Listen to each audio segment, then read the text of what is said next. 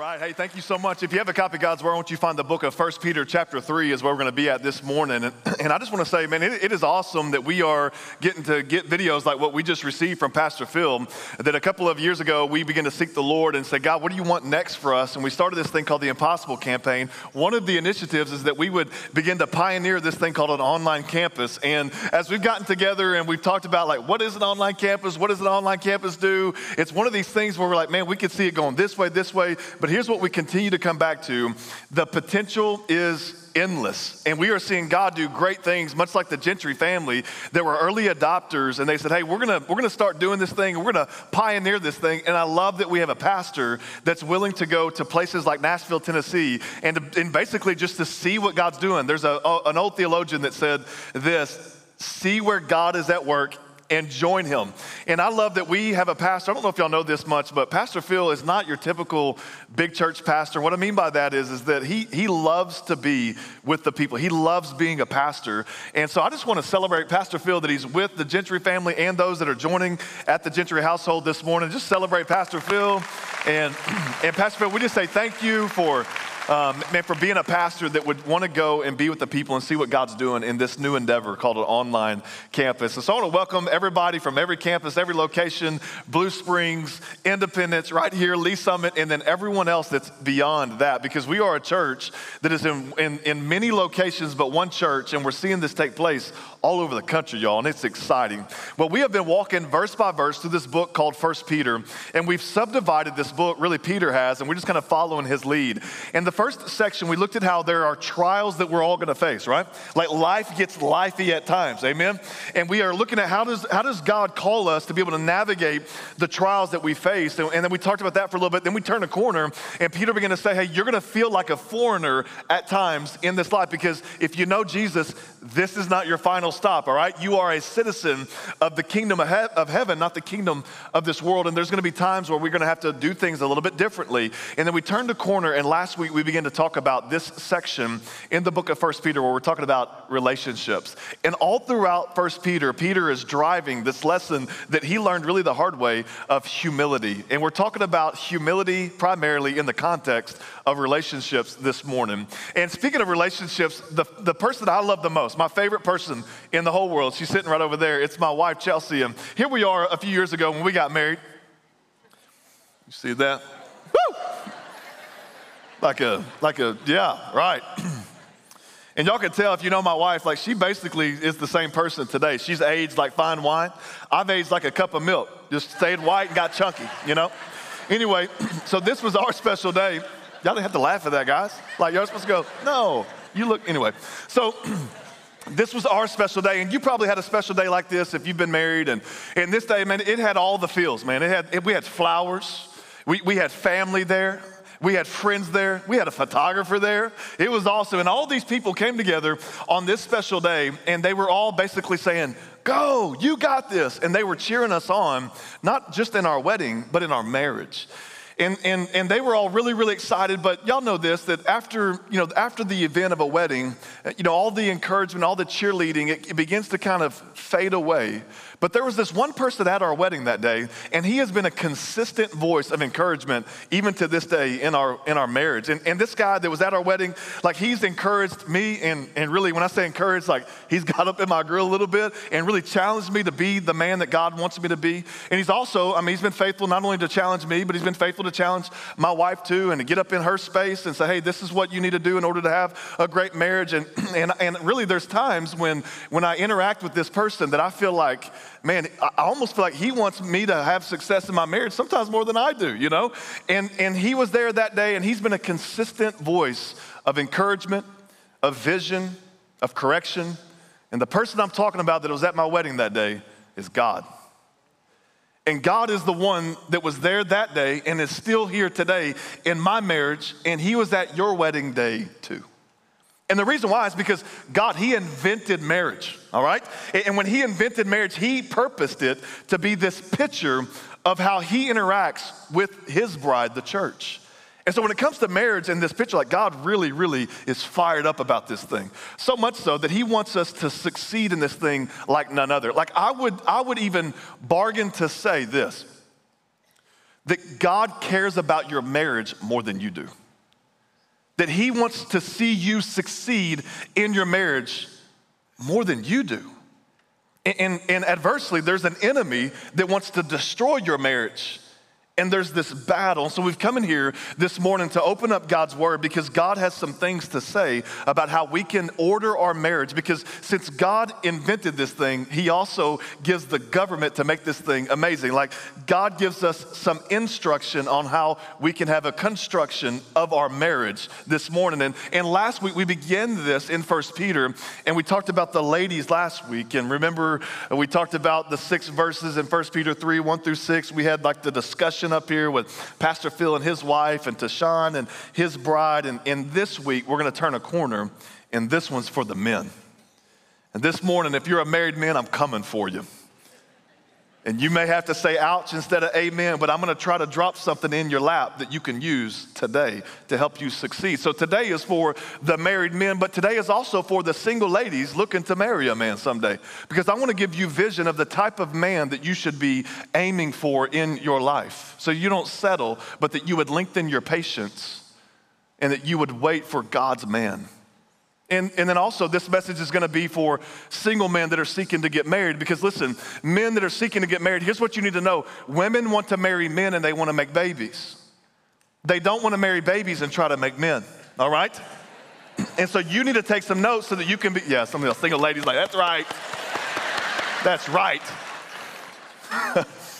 and so you need to take some notes, and I'm hoping to drop something in your lap. And I want to give you four things from one verse that you can do in order to honor God in your marriage. So Peter, he's writing to this audience that when it came when it came to marriage, there was lots of misunderstanding. And so you have this early church that are trying to follow Jesus, and you have these couples that are trying to figure out what does a godly marriage look like, and then you just kind of layer on top of that a lot of stress and a lot of struggle and a lot of trials and tribulation.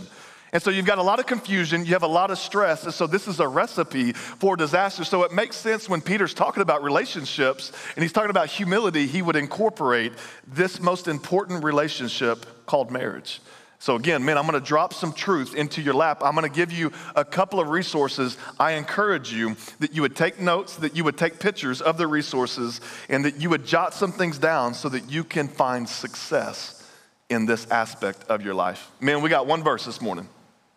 Because if you're anything like me, God understands that we, we operate by the KISS principle keep it simple, studs. All right, so here we go. 1 Peter 3 7, he says this Husbands, likewise, dwell with them with understanding, giving honor to the wife as to the weaker vessel, and as being heirs together of the grace of life, that your prayers may not be hindered. And what I want to do is, I just want to break this down, sometimes word for word, sometimes phrase for phrase, and help us get some things this morning. First of all, he says husbands. Now, I think that we just need to state this that God invented marriage. And when Peter's talking to a married couple, he's talking to a wife that's a woman and a husband that's a man, all right? And so God is saying, husbands, because marriage exists between one man and one, one woman, all right? And he says this husbands, likewise. You can circle likewise and just kind of point an arrow back to really starting back in chapter two. Because likewise, Peter's continuing this vein of thought where he's talking about how the people of God need to be marked by submission, how we need to have humility through submission. He says we got to submit to the government. He said we got to submit to our bosses. And now he's talking about how we need to mutually submit to one another. Peter's kind of challenged the church to a submission competition and he's turned the corner here in marriage and he's saying, hey, when you get married, when, when you say, I do, it's no longer about you. Like Pastor Phil says this when you say, I do, what you're saying is, I die too. That when you get married, what you're saying is that I'm gonna live to the elevation or to the honor of the other. And Peter, what he's saying is that, that when specifically when it comes to men, men, we submit to God, and the way that that plays itself out is that then we submit to our wife's need. And then women, he's already addressed you guys. He says that women, you submit to God. And the way that plays out in marriage is that you submit to your husband's lead.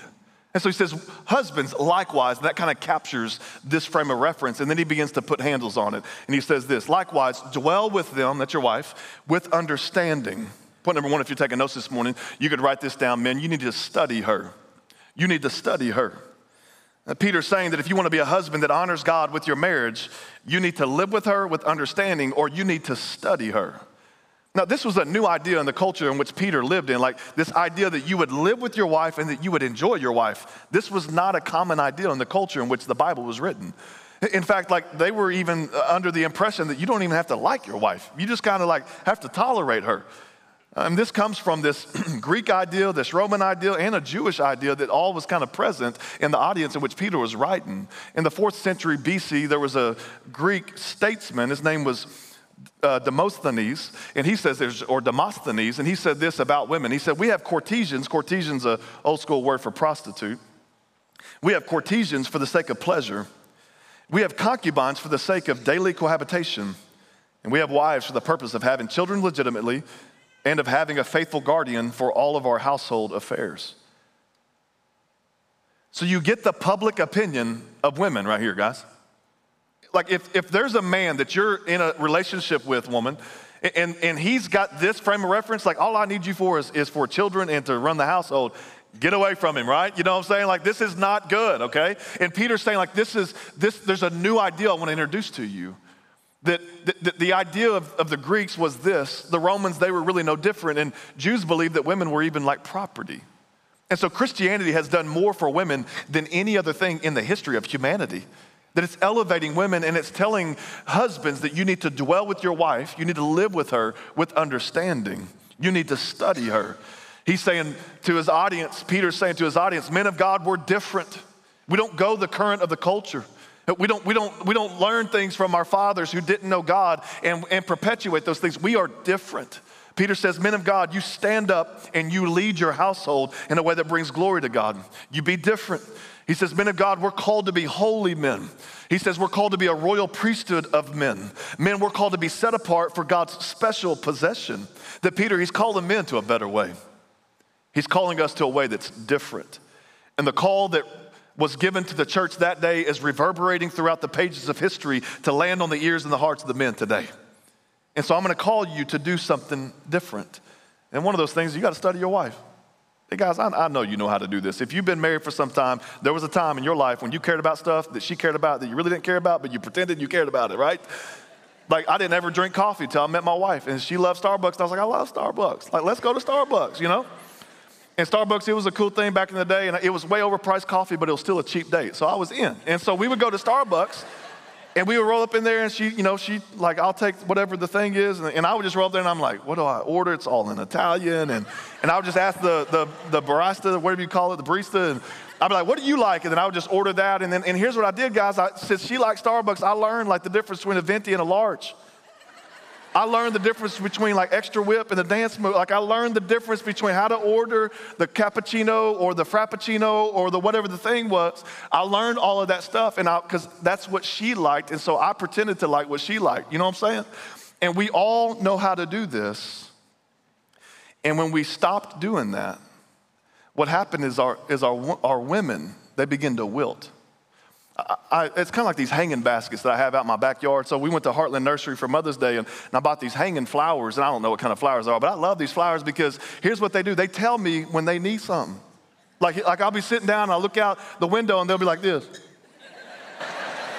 and so they're saying, I need water, and I'll go water them, and within 30 minutes, it's amazing, a great plant. It'll just perk right up. They're like, we happy now. And listen, your wife is no different she will wilt in some form or fashion, and you have to understand how she wilts. And it may be wilting in the form of anger or stress, but she's needing the water of, you're beautiful and I love you. I don't know what it is, but more than likely, you know what it is. You just have to be faithful to return back to those things that you once did. And you have to understand what makes her wilt, and then you've got to be the one that pours the water on her so she'll perk back up. Because here's what I know to be true. If I saw those plants outside wilting, and I was like, man, they need to fix themselves. They would just wilt and wilt and wilt till they died. And many of the women that are underneath our care are wilting and on the verge of dying. And God has positioned you, men, in the place to get the water of His word, of encouragement, whatever it is, and to pour it into that planter, so to speak, so that she can perk back up and flourish. We've got to dwell with them with understanding. Some of y'all are like, bro, you like it's complicated. You don't understand my wife. And, um, and I know it's complicated, all right? Like I was talking to my wife about this, and she was like, you know, I would agree it is complicated. You know, like she would agree that she's complicated. And I love that um, Peter doesn't say, hey, you need to live with your woman and understand her. Like it's like, like you ever graduate from that, right? Like, no, it, is, it is like it's continual. You have to understand. The woman I married 13 years ago is not the woman that I live with today. Praise God. And there's some things that she has blossomed in. You know, there's some new things, and, and I'm having to relearn and I'm having to up my game that marriage always requires maintenance. And we have to be willing to understand our women. So let me give you a, a couple of ways to do that. You know, four ways that you can seek to understand your wife, seek to study her. Four D's, you can write these down, pretty easy. The first thing is this you got to do some things. You got to do some things that she likes. If you want to study your wife, you got to do some things that she likes. You, more than likely, you know the things that your wife likes. You know the type of flowers she likes. Spend the money, man. Spend the $14 at Hy-Vee and get a flower when it's not Mother's Day, just to surprise her, all right?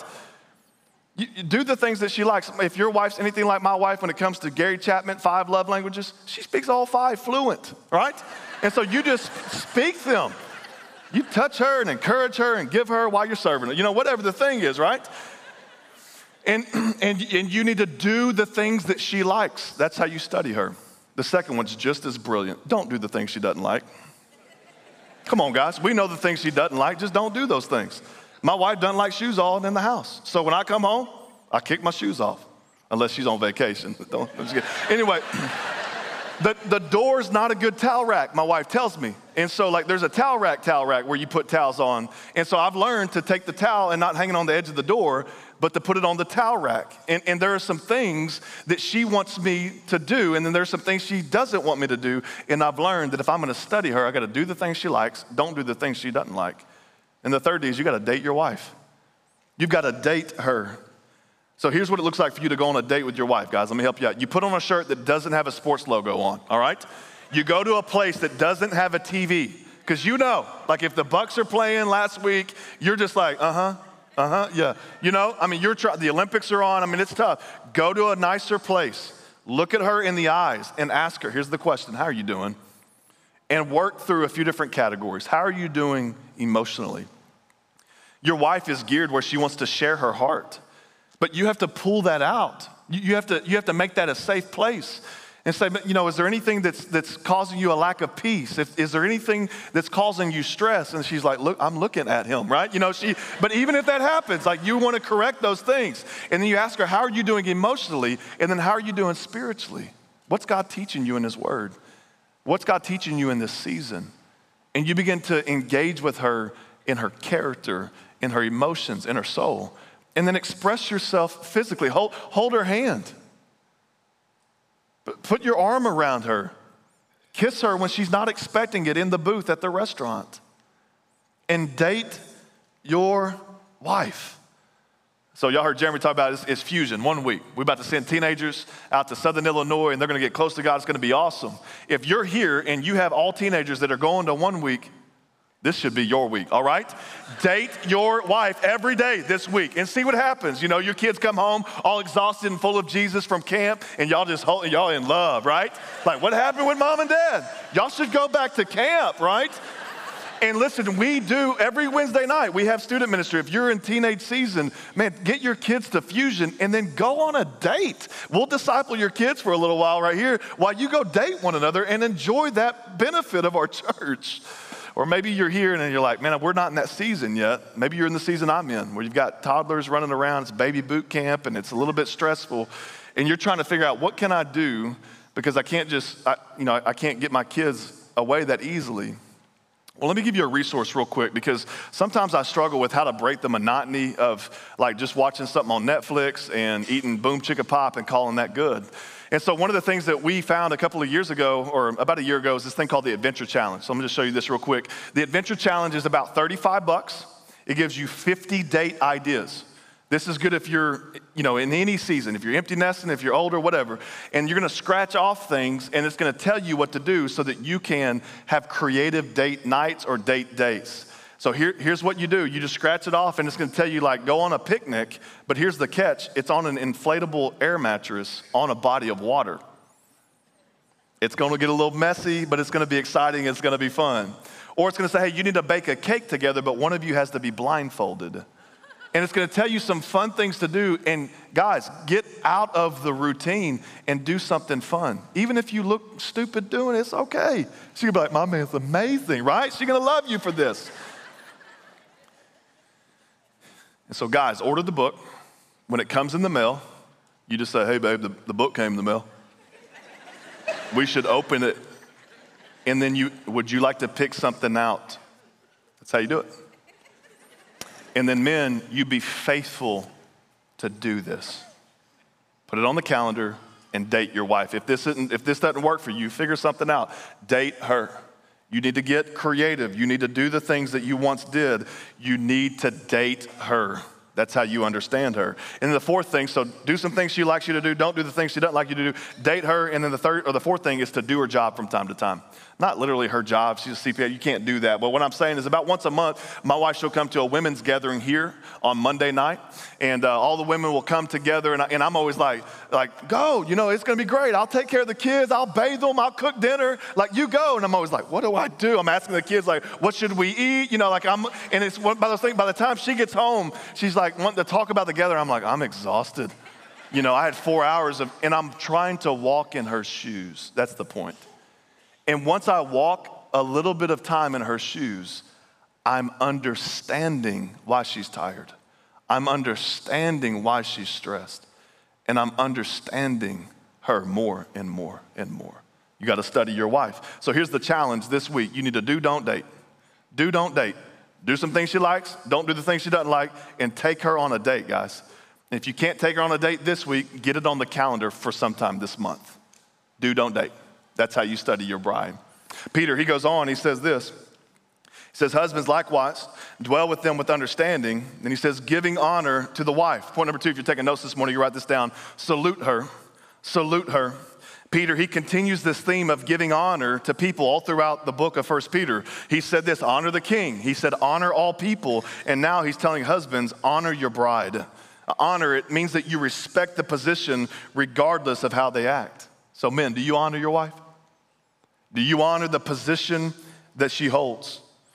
This is a command of God. Notice it's not conditional. I think a lot of the times I'm like, yeah, I'll honor my wife if she's honorable. I'll honor my wife if she's, I'll honor my wife based upon, I'll honor my wife if she doesn't, I'll honor her when. But God is saying, men, we honor our wife because she's our wife. And man, if I'm being honest, I struggle with this at times. Like, like just to show you my cards, I've spoken to my wife in ways that if you spoke to her that way, we would fight. No one talks to my wife that way. And God's like, okay, what about you, buddy? And when I've raised my voice, or when I've gotten sharp, or I've been sarcastic, or I've been demeaning, or belittling, or whatever it is, God has been faithful to correct me and say, hey, man, that's your wife. That's, that's, that's the love of your life. And so you need to go back in there, humble yourself, apologize, and repent. Because here's what I know to be true you can tell a lot about a man's fear of God by the way that he treats his wife. And sometimes I'll observe marriages and I'll say, man, that man doesn't know God, even though he claims to, because I can tell by the way he treats his wife, he has no respect for God. And so I have to correct myself and have to honor my wife. A couple of ways that we honor our women, men, is that we honor our wives in the way that we guard our purity. We honor them physically. If you are here and you're a married man and you're looking at pornography, you're, you're sinning. That is not God honoring. And if you think, well, I'm not, I'm not acting upon it, you are sinning. And if you've constructed some place in your mind where you can look at pornography and love your wife faithfully, that's not true. If you're here and you're, and you're talking about other women, you know, like talking about how pretty that girl is, that model or whatever, that actress, your wife hears that. And women have a propensity always to compare themselves to other women. And they'll say, well, that woman has red hair, I have blonde hair, he must not think I'm attractive. So you, need to, you have to honor your wife physically by guarding the way you speak. And, and here's the type of woman that you're into. Let me t- tell you the type of woman that you're into, guys. The type of woman that you're into is the woman you're married to. That's your standard of beauty. So if you just ask Chad, what kind of women you into? What kind of women you attracted to? I'd say that one. She's tall, she's thin, she's got short curly hair and green eyes. And so if you married a, a thin woman, you were into thin women when you got married. And if you're now married to a formerly thin woman, now you're into formerly thin women, right? If you married a tall woman, you like tall women. If you married a short woman, you, you, know, you get the point that she is your standard of beauty. And one of the main ways that you honor her is that you tell her you're beautiful. And I have eyes for no other woman. That you are my, what the Bible says, my lily amongst the thorns. And you treat her that way. The other way that you honor her is you honor her publicly. Honor is not something that you can transfer. It's not something that, it's not a vibe that you give. Honor is something that you express.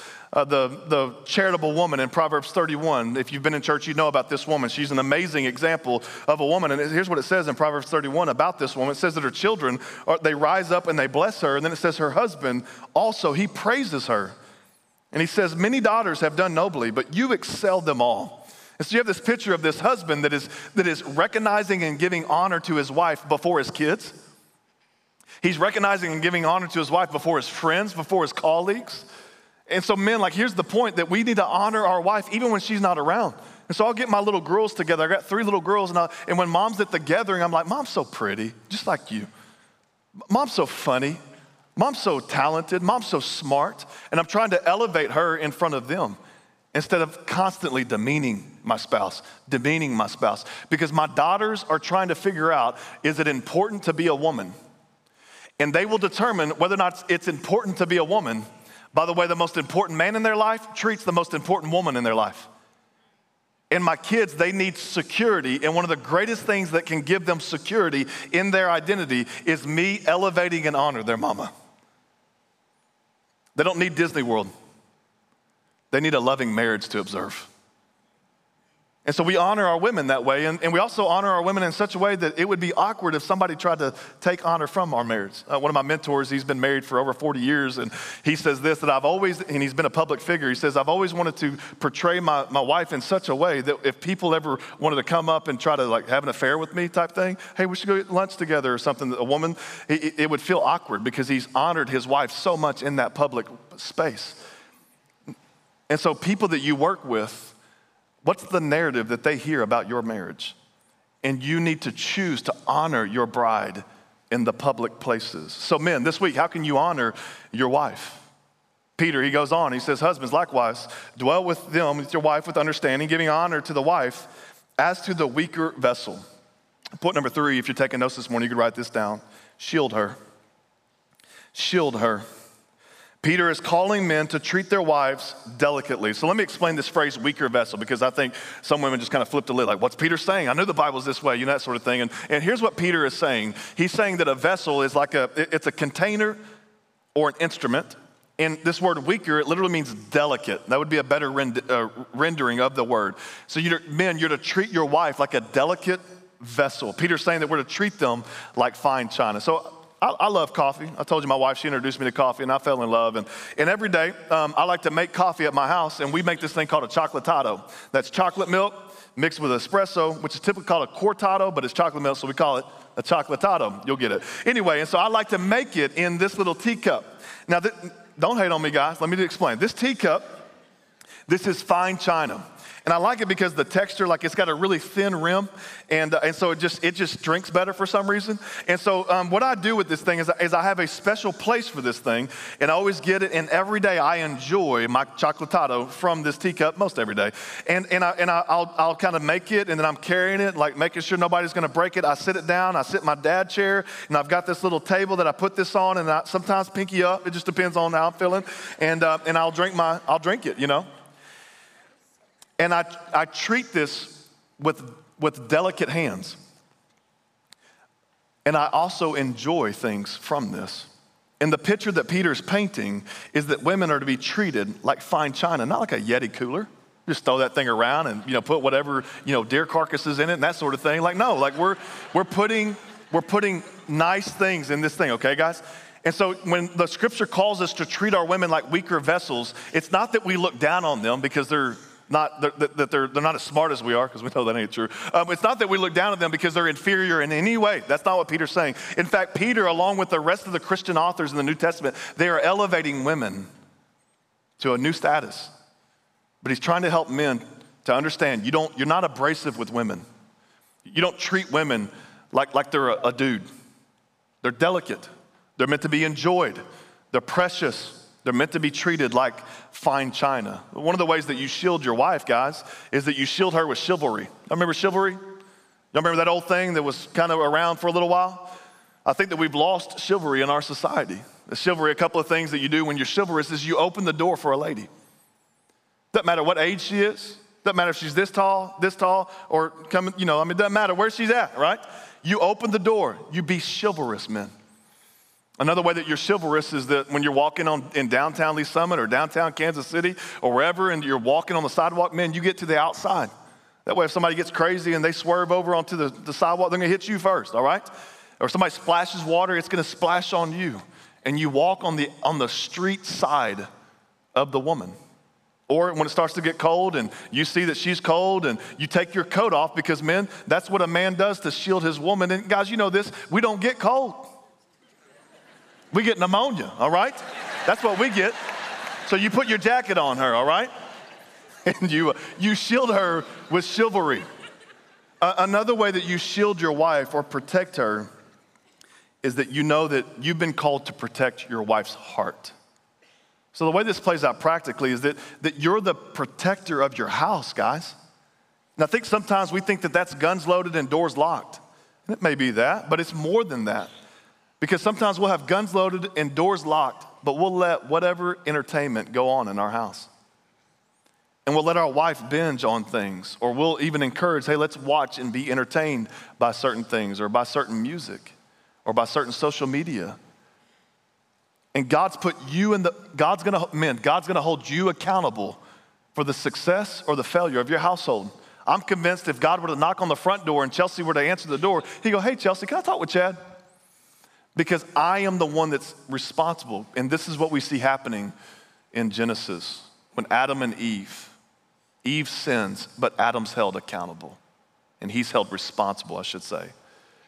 And men, we're called to protect our wives' hearts. And so, one of the things that really is playing out in our family currently is that we're in a season where it's busy, man. We've got so many opportunities to go here, do this, do that. And I'm trying to help my wife because I see her like doing all of these things, right? All the things I hear women say. And, and, and she's doing all that stuff. And I'm like, baby, baby, we, we need to, like, we just, I need you to practice this. I'm going to help shield and protect you. Here, I'm going to, we're going to practice. All right, I want you to say this word after me. Ready? We're going to say it together. No, no, no. All right, here we go. No, no. No, no, no, uh, no. There it is. No. We're going to say no to some things. And some of us are encouraging or just turning a blind eye to our wives, running the suburban mom rat race from caravan and a minivan to a waiting line to all of the things. And our families are hectic because we're not leading men. And we have to lead and set a pace where we can make time for the things that matter most. That's your responsibility. And so have the hard conversation and you shield and protect her heart. Or literally, you shield, you lay down your life. Men take the hit, right? Ben Hogan, a famous golfer, back in the, you know, back in the day, he was just a, a guy that was on the, the top of his game and he was traveling with his wife from Phoenix to Fort Worth where they resided, and they got out in West Texas in Van Horn, and it was a snowy day, and there was a Greyhound bus that started coming over into their lane. And this was in the late 40s, and so they didn't have airbags in their car. And so when the bus comes, Ben's going about 30 miles an hour, he turns the car to take the hit, and then he unbuckles, throws his body in front of his wife's, and becomes a human airbag. The, the car's demolished. The wife walks away without a scratch. Ben walks away completely wrecked. People thought his golf career was over, and he laid down and sacrificed his life literally so that he could protect and shield his wife. And men, when we hear that, we should rise up to the call of the opportunity, if given the occasion, to lay down our life for our women. But let us not dream up some day where we would face a head on collision and miss the moment to protect them spiritually and to protect their hearts in the present day. We got to shield them. So, men, how can you shield your wife this week?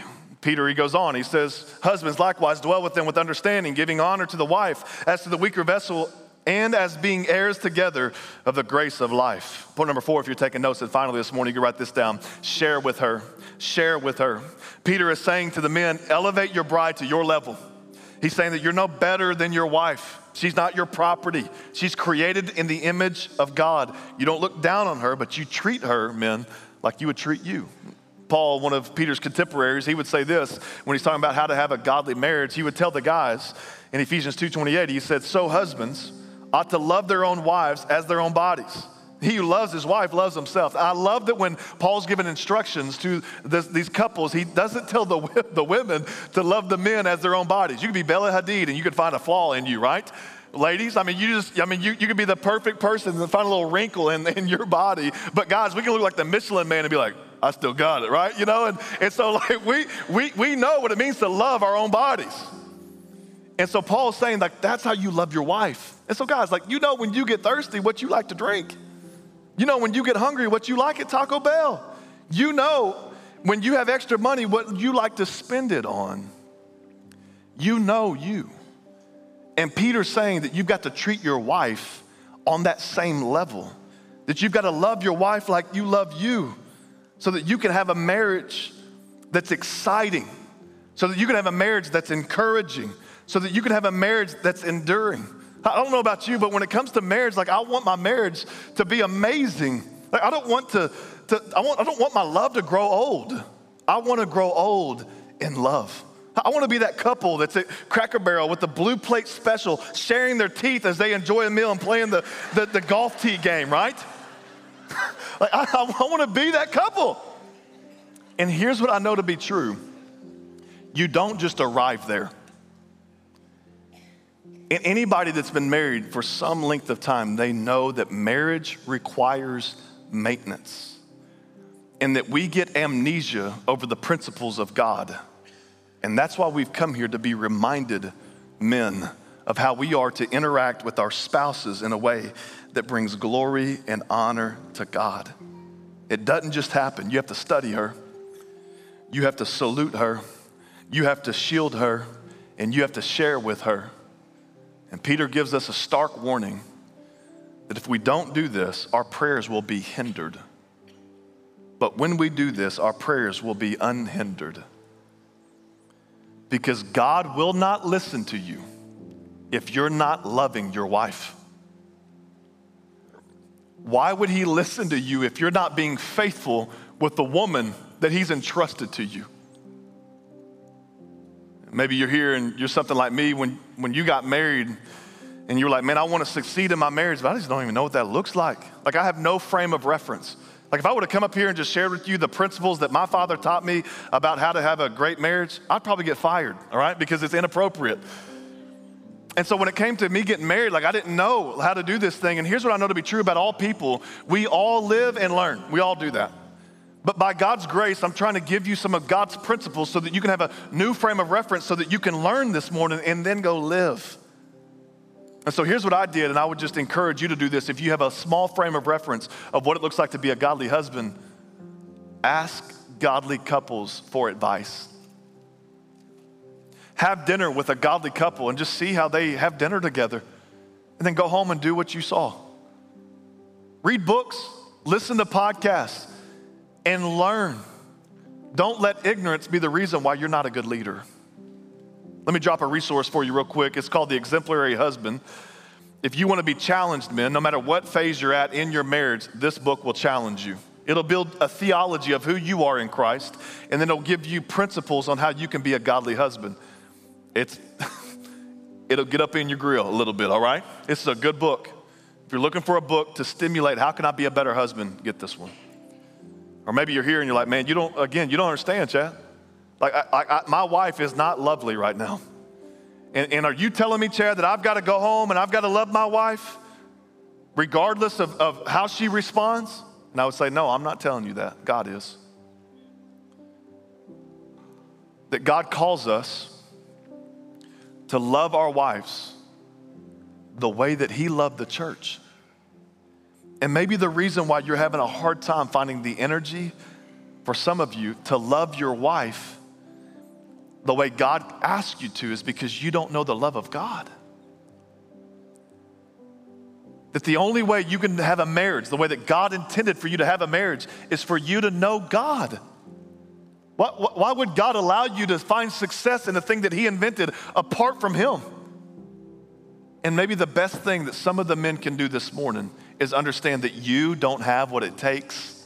You're gonna need Jesus to be the husband that He's called you to be.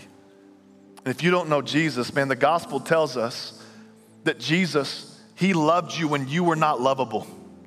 It tells us that Jesus dwelt with us with understanding, that He honored us when we didn't deserve it, that He shielded us from God's wrath as weaker vessels so that we could be called heirs with Him in the grace of life called eternity, all while we were cheating on Him. And until you know the love of God, you can never be the husband He's called you to be. You want to be a great husband? Look to the greater husband and the greatest husband of all, Jesus, and draw strength from His power. And He wants to help you. No one cares about your marriage more than Jesus. And He longs that you would have a marriage that gives as crystal clear of a picture as possible to the way that Jesus loves His bride. Because the reality is, in the church, our marriages are a picture of the gospel to the watching world, whether we like it or not. And so, why not make it a clear one and a good one? Let's pray. Lord Jesus, thank you so much for today. God, I pray for my friends that if if they're here struggling, maybe somebody's thinking, man, I'd, I would love to do that. I just don't know how. God, that you would give them vision. God, that you'd give them energy, that you'd give them a new level of love that they can extend to their spouse.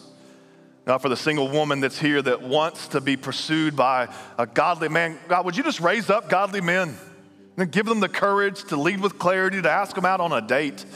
And then one day they'd get married and have babies and raise disciples. It'd be awesome. God, I pray for the, the men here that are single, God, that you'd give them the courage to have vision for what it looks like to implement these principles, even though they're not married, implement the principles that are appropriate today. And God, I ask if there's somebody here that doesn't know you, that they would come to know you, that they would understand that all of this marriage, love, companionship, relationship is all meant to, to whet the appetite of a greater love in you, a greater marriage to come in you, a greater relationship in you. God, we wouldn't miss you in the midst of all of this. God, I pray that you would help Abundant Life to be known as a place that has strong marriages. God, I pray that every man would pursue his wife, that he would seek to study her, that you'd give him the courage to do the things she likes, don't do the things she doesn't like, and to date her. God, you would help him to salute her, to shield her, to share with her. And we would see men of God rise up to lead their homes effectively, and women that are wilting to begin to flourish once again. In Christ's name I pray. Amen. Well, hey